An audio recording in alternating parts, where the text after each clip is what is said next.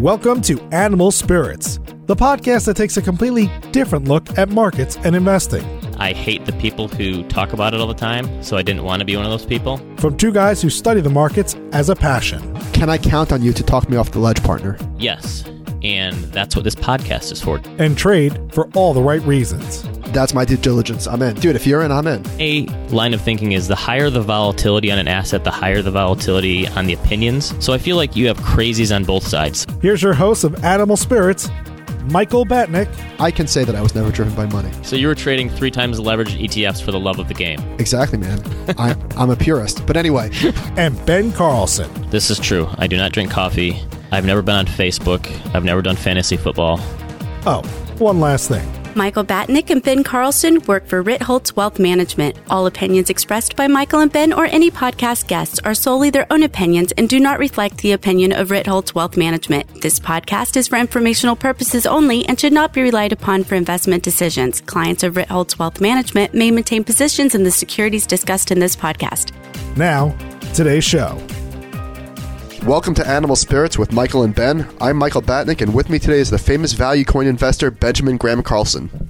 Ben, what are we going to be talking about today? So today we're going to start it off with a reader mailbag question. We've got enough people giving us feedback, giving us questions, and we've gotten some some good stuff from you guys in the email. Uh, just a reminder, you can you can hit us up at animalspiritspod at gmail.com. But this is a good one for us to step back and reflect on our year we've had a little. So it says the question is how has your perspective on money and investing changed as you went through big changes in your lives, i.e., getting married, having kids, buying a house, etc. And both of us have had new additions to the family this year, so I thought it'd be good to to go over this and talk about you know what's been going on in our lives and how that's changed our our perspective from from a financial area. So you had your first child in February, March, is that correct? February, yeah. Okay. So, from a financial perspective, did anything change at all from you when you had a child? Well, my savings rate is definitely in a bear market. Um, I mean, that's obvious. Having a child, I don't think it was necessarily that expensive the first like six months or so, but daycare is the big one. Yes, daycare is huge. So, my wife and I had we had she had twins this year in May, and we already have a three and a half year old.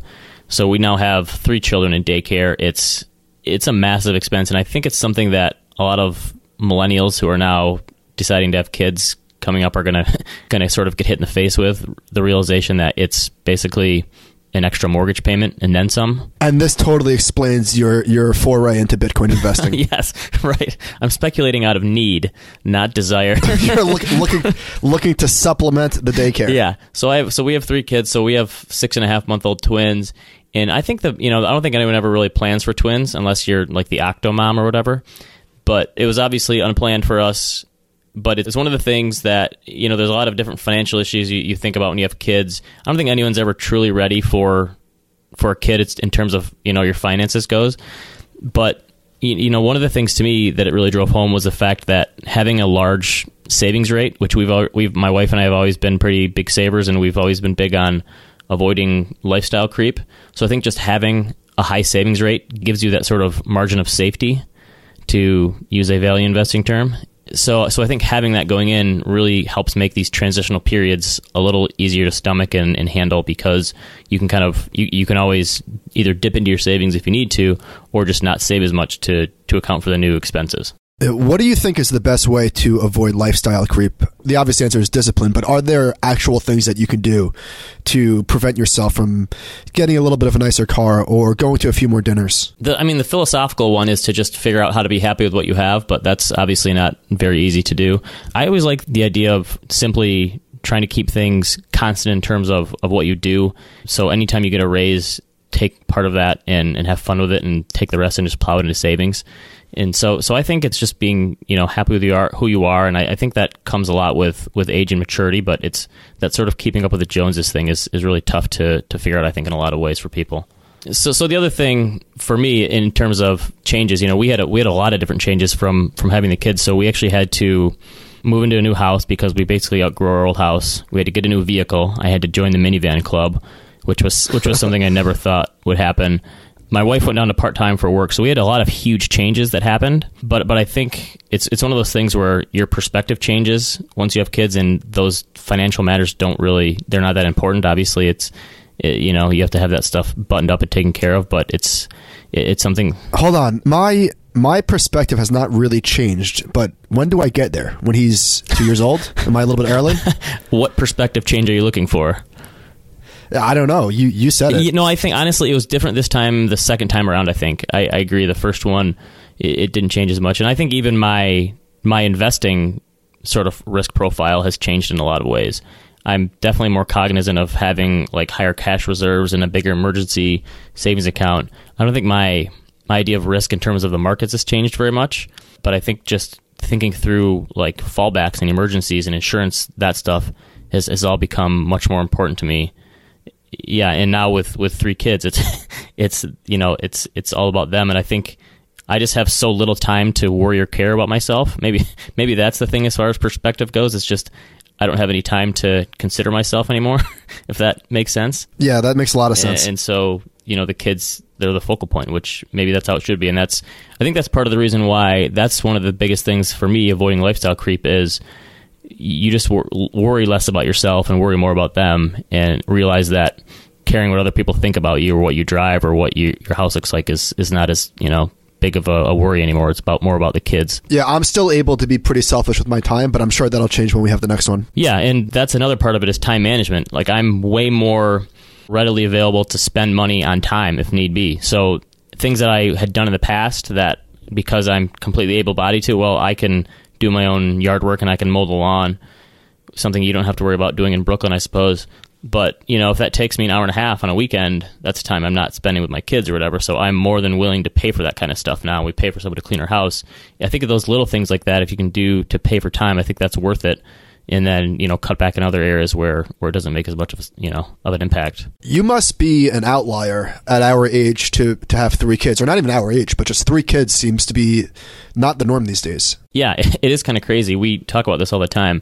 How you know people from my parents' generation and the baby boomers, they, you know, a lot of these families were huge five, six kids, seven, eight, nine in some cases. And now you don't hear many people, you know, this is anecdotal data of friends. You don't hear many people in my, in our age group in our 30s that go beyond one or two kids. So three actually seems crazy to a lot of people. And it's funny, we get looks from people going to daycare or out at the grocery store like wow you guys have your hands full with with all those kids and it seems very bizarre these days almost. Yeah i think that one of the reasons for that is not necessarily that people enjoy having kids less now than they used to but because it's gotten so expensive to live that households require two incomes and that doesn't lend itself to having three four five six kids. Yeah it makes yeah and a lot of younger people they're putting off having kids earlier because they're going to school and when you go to school and pay for college then yeah you, you want to continue that that career mindset. So you have kids a little later in life and i think when you have kids later you realize it's a lot of work and and maybe you don't have as many as you as you once did. There was an article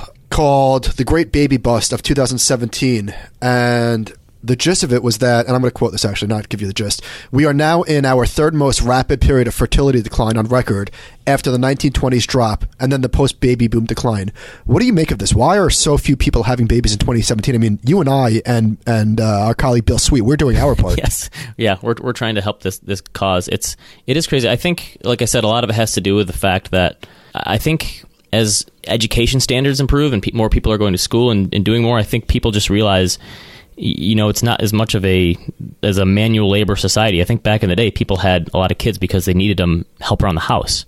And now I think, like you said, maybe people are being a little more selfish about their own careers and, and wanting to, and they realize it's hard to have a large family when you want to be in the working world all the time. It, it is, it seems like it's very rare these days to have stay at home parents, which honestly, after having kids, I now realize how hard that job is, like as a stay at home parent. I think maybe people in our generation don't don't do want to do that anymore as they once did. Yeah, so I think that one of the reasons why births fell off the cliff is because we are afraid that technology will replace our babies in the future, and we don't want to bring them into that kind of a world. Would you say that's fair? You're worried about technology replacing our babies? Well, there was a new study by McKinsey that said massive government intervention will be required to hold societies together against the ravage of labor disruption over the next 13 years. Up to 800 million people, including a third of the workforce in the US and Germany, will be made jobless by 2030. That's pretty scary. That's pretty nuts. I always tell my wife that I think it's possible that our kids could have jobs that don't even exist right now.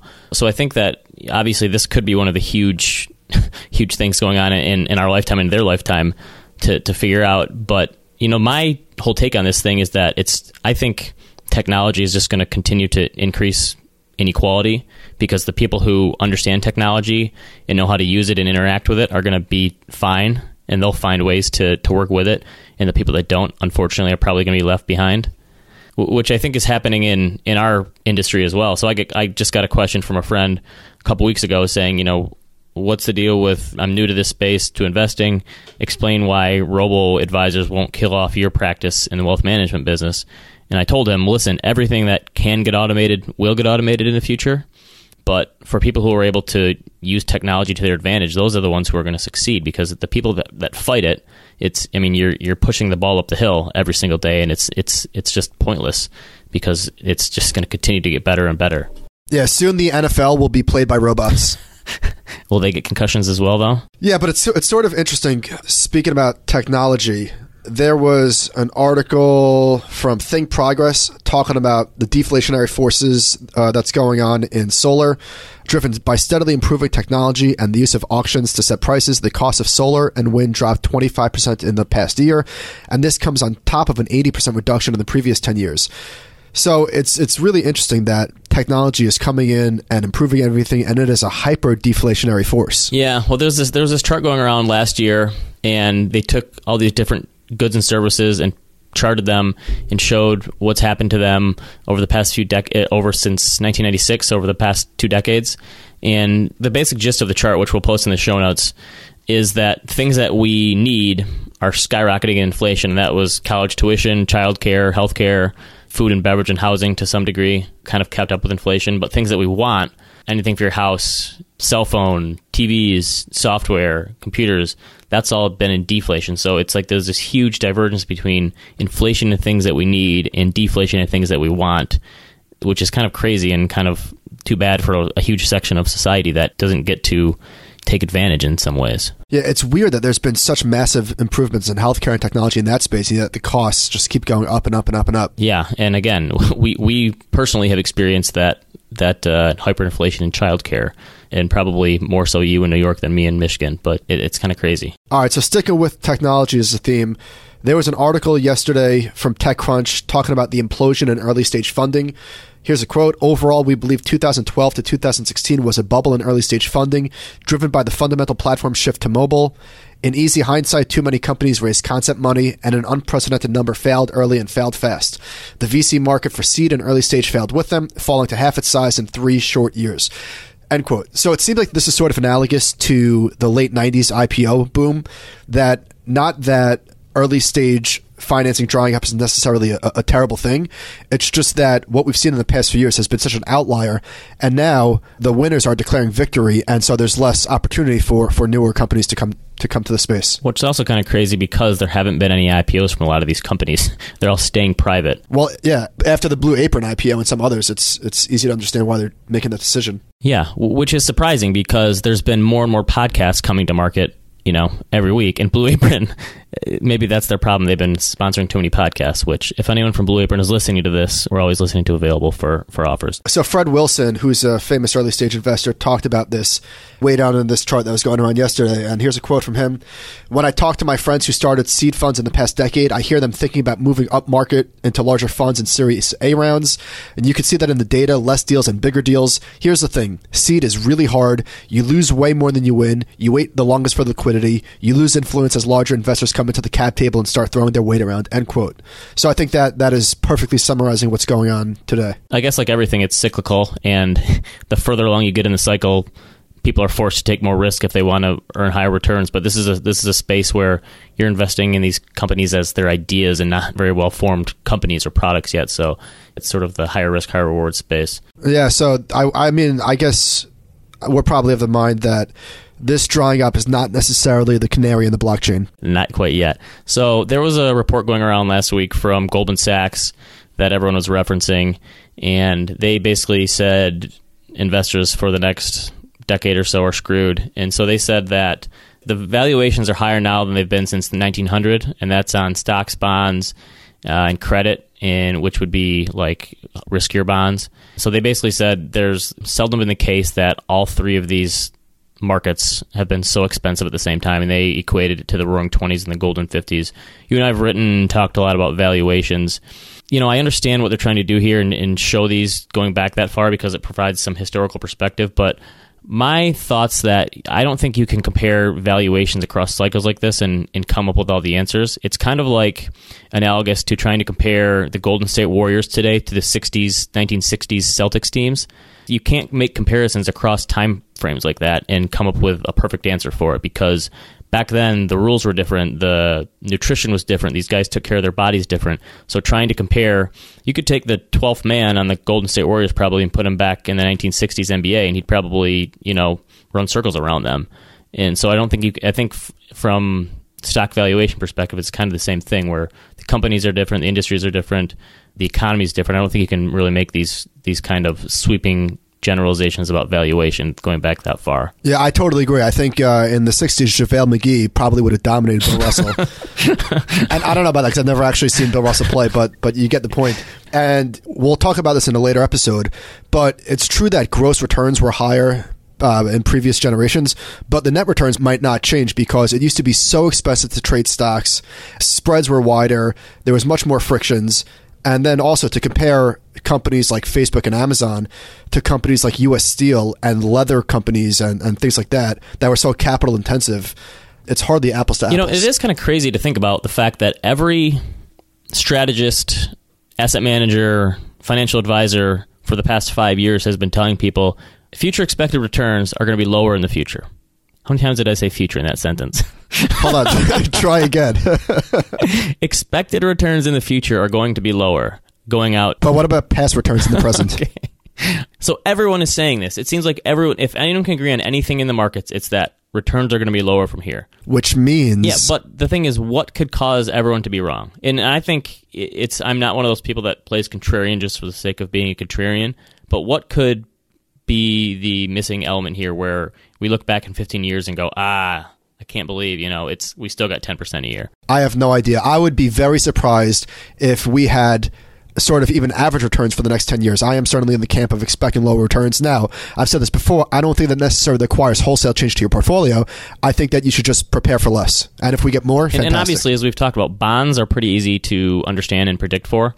It's just take the current interest rate, and if you're going out five or 10 years, that's pretty much going to be your return plus or minus a few basis points. But with stocks, you know, no one really knows. And and I completely agree. It makes sense to temper your expectations just for the sheer understanding of, of mean reversion and understanding that above average returns typically to below average returns. But it's just interesting to see after such a boom that we've had that everyone is being so level headed about it and understanding that, yeah, returns should be lower from here. Well, I don't know if people are being level headed. I think people are, are all over the place because it's so confusing the lack of volatility that we've seen in the stock market and we've said this in the past but it really is a head scratcher. And i saw a good line this week and i forget where to think about how there's no volatility in the stock market but there's a political recession. And i thought that was a, just a good way of framing it. Yeah it, it's so many people are just perplexed by the current environment of the, the market has been given so many opportunities to have an excuse to fall off cliff and it just hasn't taken it yet. So it is funny to see that divergence between political instability and every it seems like every day someone talks about how uncertain things are for the market yet it continues to power higher. And, and, you you just wrote about this. It's so it's it's i mean it's to state the obvious it's impossible to figure out when the collective mood is going to change. Right. john maynard keynes wrote a lot about this. So yeah i guess uh, to people that are trying to do that just good luck with that. Yeah and for anyone who wants to get a, we've had a few questions about where we came up with a name for our for our show and we didn't actually come up with it on our own. We're not that intelligent. But i wrote a piece called prosperity is a state of mind and i wrote a little piece from John Maynard Keynes in his book, The General Theory of Employment, Interest, and Money. And so, if anyone wants to check that out, it kind of it's a little selection from his book that talks about when he talks about the term animal spirits and where that came from. So, we'll put that in the show notes. So, another good one we read this week from our friend Tom Brakke on active management, and I thought this was pretty interesting. Title of the post was "Busy Dying," and I thought this was going to be an ode to Shawshank Redemption uh, where Morgan Freeman says "get busy living" or "get busy dying," but actually this was a Bob Dylan quote, I think. But he, he Tom takes a really interesting look at you know how active managers should think about the change in cycle and the fact that things are rapidly changing for them. They're probably going to get left behind, and he talks about the fact that these firms are having a hard time cannibalizing their own business and making change. And in the biggest, you know, one of the most interesting parts in here he talked about was was this idea of a repeatable process. And he said the idea that a consistent and repeatable process is the holy grail of investing which you hear that from everyone you talk to. Like any, any due diligence questionnaire or meeting I've ever been in, you ask someone, you know, what's your edge, and they say we have a consistent and repeatable process. So the question is, what does that mean, and what why should people care? So Tom brings up a really good point, and he wrote Quote, the market is a complex and adaptive system, eager to chew up anyone that thinks that yesterday's answer will be tomorrow's. Continuous improvement is required, not sticking with what has worked.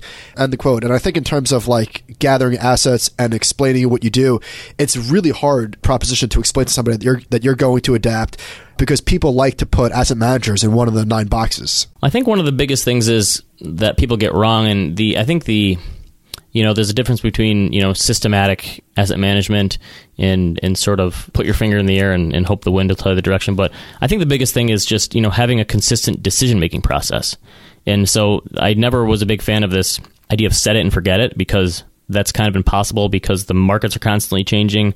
There's always new products and different ways of doing things, and circumstances change with your own life or your client's life. So, so I think it's more about not necessarily having a, a an inflexible investment operation, but having a decision making process that can be used in a wide variety of, of scenarios to make better investment decisions and not sort of lose your head when things change. And to Tom's point, he said that continuous improvement is, is required. The thing is, how many investors can continuously adapt to new market environments and not get chewed up? Right. So we had a little bit of talk discussion last week about Bitcoin, and we said that it's really hard to explain. My biggest prediction for 2018 is there's going to be a bull market in Bitcoin explainers, and Goldman Sachs, always ahead of the game, got in a little early, and they had this explainer called Blockchain, the new technology of trust, and it's this really cool interactive. I don't even know what to call it. It's you scroll through and it has all these different pictures and, and little paragraphs and sentences to tell you what exactly the blockchain is, and, and it's pretty cool. And I think the easiest example they give is helping you verify fraudulent ticket sales.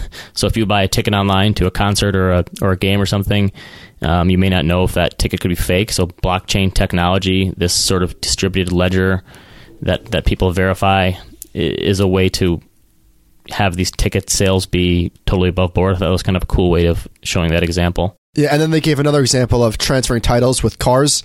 They had a really leveled, nuanced approach to this that the technology could be game changing, but it's still very early. So, so there was a lot of it that I understood, and then some of it that still went 4,000 miles over my head. For example, they said the hash from one block is added to the data in the next block, so when the next block goes through the hash functions, a trace of it is woven into the hash, and so on throughout the chain. And honestly, I can't. the The fact that this stuff is is a little hard to grasp sometimes, I think is either the best thing or the worst thing that could happen to this.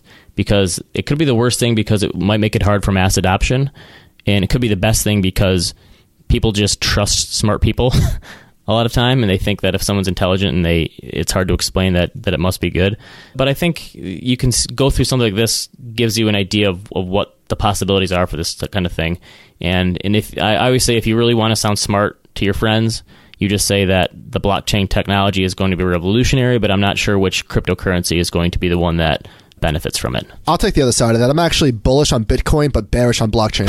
oh, wow. Okay. You heard it here first. Timestamp. How do I short blockchain? Zing. Okay. It's funny because I think we've said this before, but on the one on the one hand, you have all these super rocket scientists, genius, nerdy people getting rich, and on the other hand, you have the biggest morons in the world um, and I guess to their credit, who, who who put a lot of money in, or not even a lot of money, and now are sitting on a lot of money. So, how do you think about you know you're 25 years old, you never really had a lot of money, and all of a sudden you got a, a windfall like this? Yeah, I wrote about this last week because there was a tweet going around that said there's been at least 10,000 new millionaires created in 2017. And my guess is a lot of these were people who were rich already, and thus they could take some, some risk and put it into something like this that was, you know, sort of an unknown space at the time. But I'm sure there's a lot of young people out there who made a lot of money on this who are sitting on a fortune at a young age and now thinking, you know, now what am I going to do with it? And I think, and I tweeted out the fact that I think this is either the best or worst thing that could happen to you. And a lot of people pushed back on me saying, how could it be bad to win a bunch of money at a, or make a bunch of money at a young age? And, and I think the problem is that success can be a terrible teacher for people, especially when it happens really quick because you don't, you aren't able to adapt to that, those changes you know, when you make a lot of money, and I think it can lead to overconfidence. And uh, so the stats that I gave, when you look at professional athletes, the numbers I found were 80% of NFL athletes are broke or bankrupt after being out of the league for two years. It's like 60% of NBA players were broke after being out for five years. So uh, I think that there's there's certain risks that come from making money that fast. Yeah, I totally agree. And I guess one of the potential problems is like, when is it enough? If you made three hundred thousand dollars in Bitcoin and you sold, you're probably gonna be kicking yourself that you could have made four hundred thousand. You know, you anchor to things like this, and it just becomes really hard to satiate yourself. I don't even know if that's English. Did I make that up? That sounded pretty smart to me. I was I was just thinking, wow, that's a great word. I'm going to Google that after the show and make sure that made sense. But it, it becomes harder and harder to be happy with with future progress when you've had such a windfall at a young age. Yeah, and, and again, I think as the price goes up, you start feeling smarter and better about yourself, and you feel like a genius for for making that money. And, and props to those people who did, but I just think you need to be careful when you make that much money and be smart about what to do with it and how to act and and how you're going to sort of your attitude about future investments is going to be. You know what's funny? There's a lot of people. I mean, I would certainly put myself in this camp that have. Well, I'm not in this camp actually, but there's people that are just waiting for this thing to blow up, Yeah. just so they can point their finger and say, "I told you so." Which I don't really understand the mentality, but I, I would just like to say that it costs nothing to be snarky, to send sarcastic tweets, of which I do a lot of. But to your point, like, good for these people who actually risked something and were able to make it work. Uh, I give those people a lot more credit than I do the people young that this thing is a bubble. Yeah, sometimes holding on to a big gainer is harder harder than anything in investing. I mean, you you could have sold multiple times before. Yeah, the last thing I did with my ten thousand bagger was, uh, yeah, I've I've never had such a experience. Okay, I think we're probably running out of time, so let's do some some content of what we've been reading, watching, listening to lately. You got anything today? Didn't we just do that for twenty five minutes? Heyo, zing. Yeah. so uh, I finished The Punisher, and I also watched Mindhunter, and I did enjoy both of them. I thought Mindhunter was good but slow, and I would put both of them in the empty calorie camp. Like they were good, they were entertaining, but I would have been just fine without them. Okay, so just okay. They were good, but like these things are big commitments. Like The Punisher was 13 episodes, Mindhunter was 10 episodes, so that's like hours and hours and hours of time. And I would prefer to watch only things that are great. Obviously, you can't always do that, but they were they were fine. Okay. So my movie recommendation for the weekend was Allied with Brad Pitt and Marianne Cotillard. She's a French actress, I believe. This was a World War II movie. This was really good, actually. I'd, I'd heard a little bit about it, but it was they're both spies trying to infiltrate the Nazis, and then you spend the rest of the movie trying to figure out whether one or two of them is a double spy or there's some double crossing going on. So it was really good, and the ending was pretty good too. So that was a good one and I'm a big sucker for World War II movies and books, so that kind of gets me every time. And let's see, I have a book recommendation as well. So there's this book called Your Move: The Undergo- The Underdog's Guide to Understanding Business, and that's by Ramit Sethi. You familiar with him from I Will Teach You to Be Rich? Yes, I never read it, but I follow him on Twitter. Okay, he's one of my probably the first personal finance blog I ever started reading, like right out of college in like the mid 2000s. I've been following this guy forever. You can get this. It's a, it's Kindle only. The book is like two dollars and ninety nine cents. But I've been recommending this to a lot of people lately, and it's basically about how to start your own side hustle. So anyone that wants to start a business on the side and has dreams of and aspirations of getting out of their their current job, this is a great great book because it deals with the idea of starting a business from a psychological perspective and he talks about you know finding your your sort of understanding your customers and understanding the sales process. And it's it's a really really good book. I've been recommending it to a lot of people lately. So if you're interested in getting into a side hustle I, I highly recommend uh, the book Your Move. And let's see let's- All right, sounds good. Did I jump the gun there? no I was gonna say uh, it's okay no What else, Ben? Uh, I was just going to remind the listeners that we've had some emails from people asking for stuff that we've talked about and linked to, and we probably should have mentioned this before since we're seven episodes in now, but we're pretty new to this still. So there's going to be show notes for every one of our podcasts on my website, a wealthofcommonsense.com, or Michael's website, irrelevantinvestor.com. And please give us a review at iTunes so that you can help more listeners discover our podcast. Uh, the the last review that's up there right now it has one star and it says, "quote This podcast is a random walk down nowhere." End quote. So we we'd certainly like to move that up and get rid of that. So please leave us a review, and we'll catch you next week. All right, thanks. Oh, we totally have to name this this episode "A Random Walk Down Nowhere," Oh my god! right?